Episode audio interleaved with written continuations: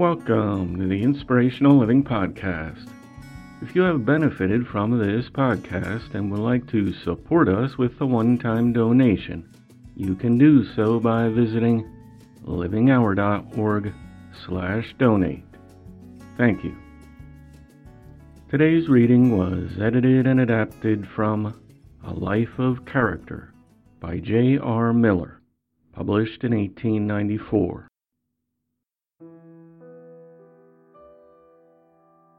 Perfection in life and character should be the aim of everyone. Our prayer should ever be to be fashioned into spotless beauty. No matter what the cost may be, we should never shrink from anything that will teach us a new lesson or put a new touch of loveliness into our character. We get our lessons from many teachers. We read in books beautiful lines which set great tasks of attainment before us. We see in other lives lovely things which inspire in us noble longings. We learn by experience, and we grow by exercise. We may get many a lesson too from those among whom we live people ought to be a means of grace to us. Mere contact of life with life is refining and stimulating. The world, of course, is not always friendly to us. It is not disposed always to pat us on the back or to pet and praise us.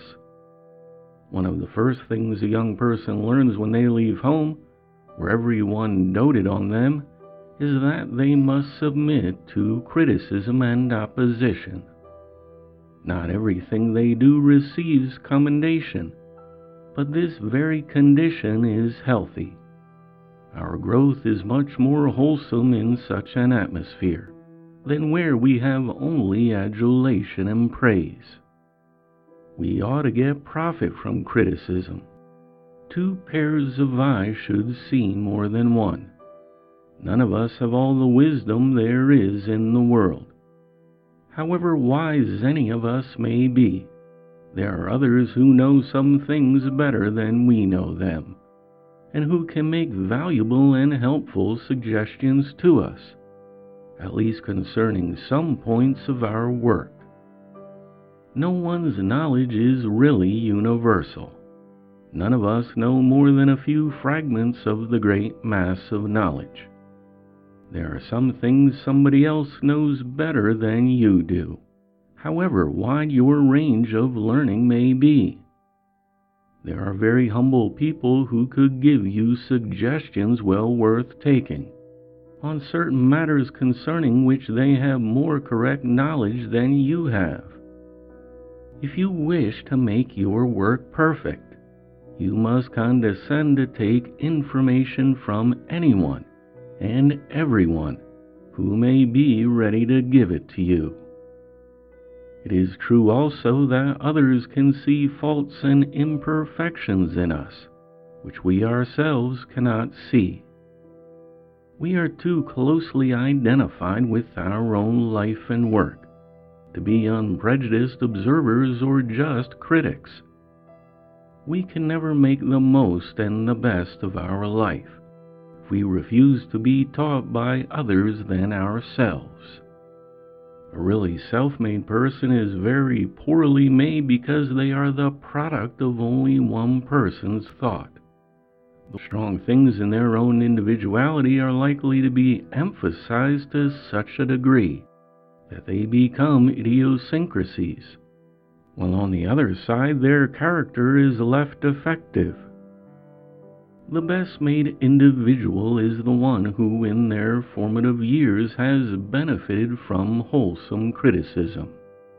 Their life is developed on all sides. Faults are corrected. Their nature is restrained at the points where the tendency is to overgrowth, while points of weakness are strengthened.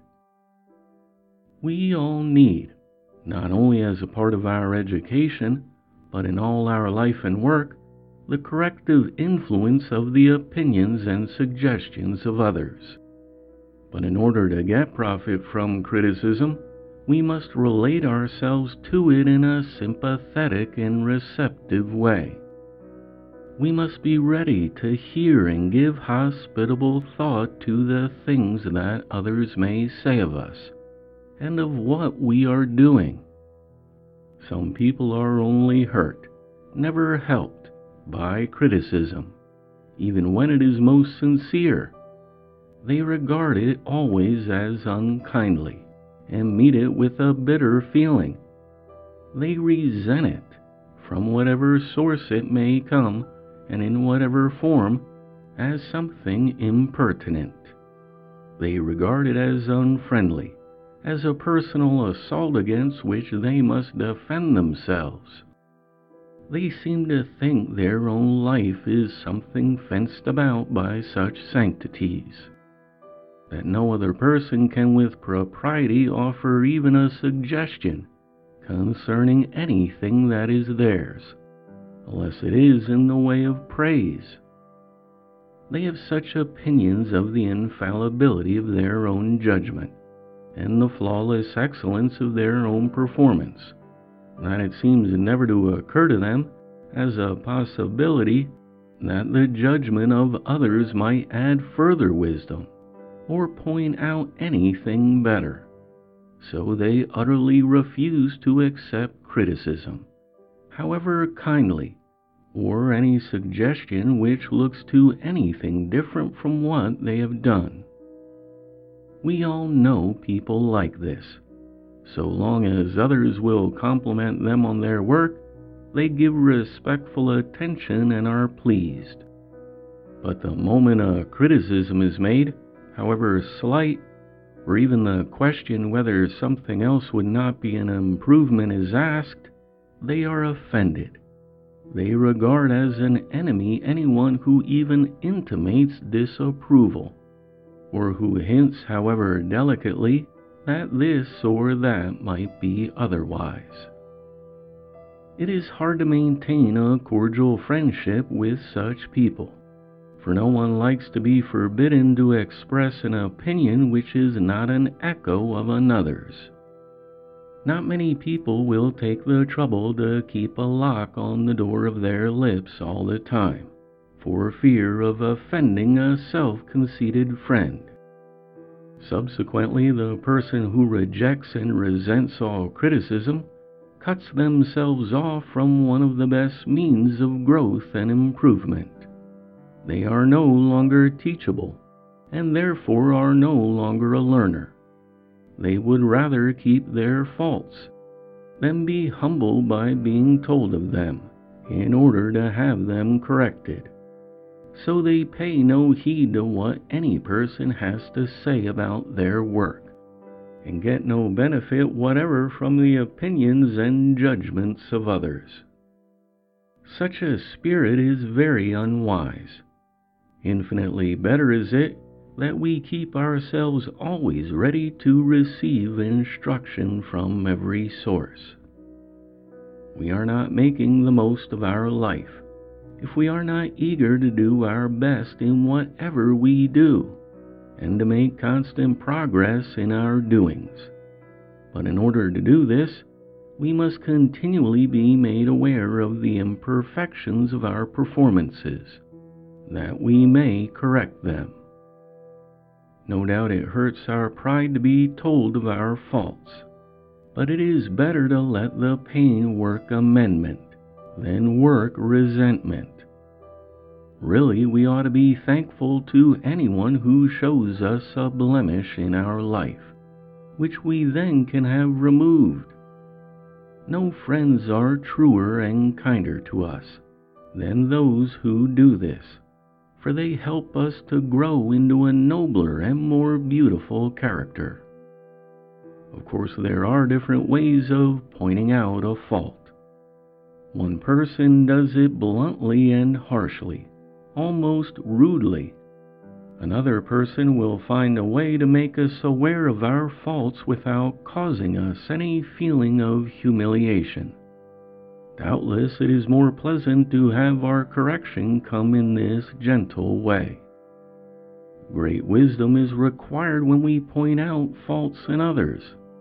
We need deep love in our own heart, so that we may truly seek the good of those in whom we detect the flaws or errors, and not criticize in a spirit of exultation or superiority too many people take delight in discovering faults in other people and in pointing them out. Others do it only when they are angry, blurting out their sharp criticisms in fits of bad temper. We should all seek to possess the Spirit of Christ, who was most patient and gentle in telling his friends wherein they failed.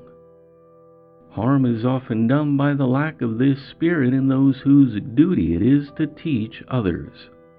There are parents who continually tell their children of their faults, as if they can fulfill their duty to their children only by continually nagging at them and scolding them.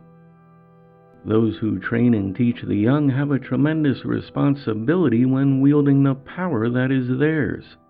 We should never criticize or correct except in love.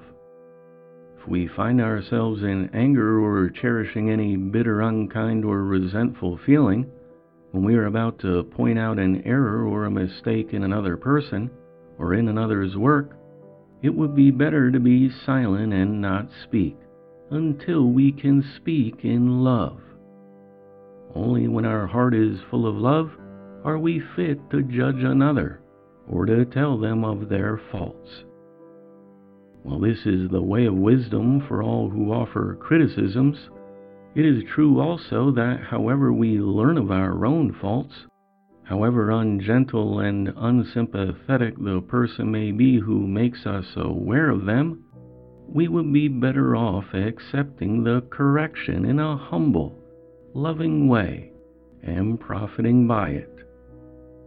Perhaps few of us actually hear the honest truth about ourselves until someone grows angry with us and blurts it out in bitter words. It may be an enemy who says the severe thing about us, or it may be someone who is base and unworthy of respect. But whoever it may be, we would be better off asking whether there may not be some truth in the criticism. And if there is, then set ourselves to correct our deficiency. In whatever way we are made aware of a fault, we ought to be grateful for the fact, for the discovery gives us an opportunity to rise to a better, nobler life, or to a higher and finer achievement. Admittedly, there are people whose criticisms do not profit us it is easy to find fault, even with the noblest work. Then there are those who are instinctive fault finders, regarding it as their privilege, almost their duty, to give an opinion on every subject which comes before them, and to offer some criticism on every piece of work that they see. Their opinions are usually valueless and oftentimes it requires much patience to receive them graciously, without showing irritation. But even in such cases, when compelled to listen to unjust and harsh criticisms, from those who know nothing whatever of the matters which they speak so authoritatively, we would do well to receive all criticisms and suggestions in good temper and without impatience. It helps at least in developing our own self discipline, and it is the nobler way. This then is the lesson that we should not resent criticism, whether it be made in a kindly or in an unkindly way. That we should be eager and willing to learn from anyone since even the humblest and most ignorant person knows something better than we do, and is able to be our teacher at some point.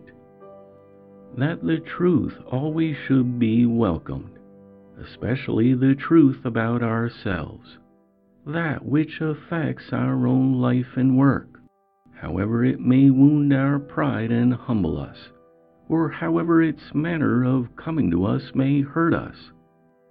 And that the moment we learn of anything that is not beautiful in us, we should seek to change it. Thus alone can we ever reach the best things in character and in achievement.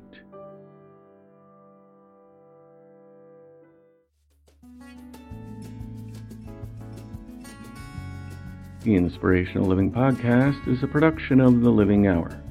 Transform your life in 30 days with our Majesty Meditation Program. Our unique auto-suggestion sound method meditation will help you achieve success in every area of your personal and professional life. Learn more at livinghour.org slash majesty.